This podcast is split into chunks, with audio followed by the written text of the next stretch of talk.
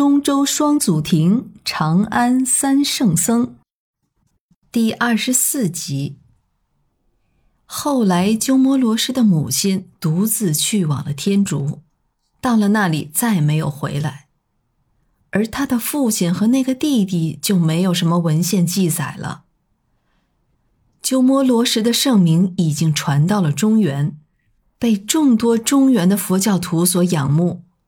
道安就是其中之一。前面讲过，道安算是佛教中国化的奠基人。道安在三百七十九年来到了长安，力主当时建立前秦的苻坚迎请鸠摩罗什。可惜，直到三百八十五年，他圆寂也没能如愿。当时，鸠摩罗什困在了武威。两人相距有九百公里，两位高僧就这样擦肩而过，终生未能得见。倒不是苻坚不听道安的推荐，苻坚信佛，还封了道安做国师，道安也就成了历史上僧人做国师的第一人。除了道安的请求，苻坚更是听了鄯善国王的蛊惑。觊觎龟兹等国的珍宝，所以很快他就派遣了大将吕光、临江将军江飞，率领着七万铁骑来到了西域，打败各国，俘虏了鸠摩罗什。本来苻坚的命令是让吕光把鸠摩罗什马上带回长安的，但吕光不信佛，一路上对鸠摩罗什百般凌辱。他命令鸠摩罗什吃肉，骑猛牛，乘恶马，想看看他从牛背和马背掉落的滑稽相。他还逼着鸠摩罗什跟龟兹的公主阿摩揭末帝成亲。这位公主实际上算是罗什的表妹。鸠摩罗什当然不同意。吕光就说：“道士之操不逾先父，何可故辞？”意思是说，你的操守总不能超过你的父亲吧？你父亲就娶过秋瓷的公主，你还推辞什么呢？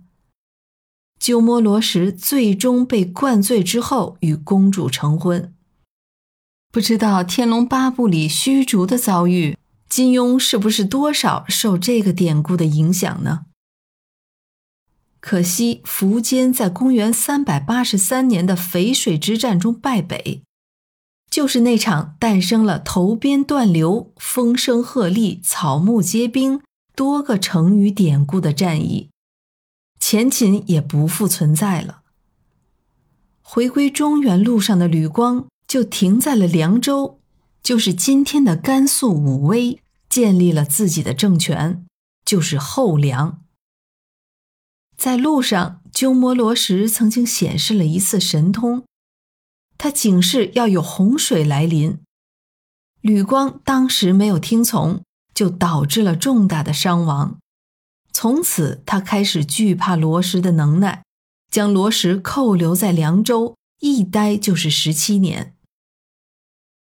鸠摩罗什在凉州住了十七年，传了十七年的法，也学习了十七年的中文。这对于他后来的《易经》起到了决定性的作用。鸠摩罗什在后梁时期又数次显示神通，几次预测战事兴衰都灵验了。吕光由此不得不信服，为了安顿鸠摩罗什，他兴建了一座寺院，就叫鸠摩罗什寺。这个寺庙现在还在。就位于现在武威市凉州区北大街大十字北侧，寺中有一塔，是鸠摩罗什死后建的。当地人传说这里面就供着他的舍舍利，不过真正的舍利应当是供在西安的草堂寺。武威的罗什寺自从安史之乱之后一度废弃。直到明永乐年间才开始重修。重修之后被亲命为陕西凉州大寺院，还赠送大藏经一套。康熙二十八年再次大修，当时景象一新。可惜，一九二七年武威大地震的时候，建筑全部被毁，罗什塔也毁了一半。到了一九三四年，又在重修，但寺庙基地被先后开设成了武威第四中学、武威干校以及公检法的办公地。直到一九九八年，武威市又重修了鸠摩罗什寺。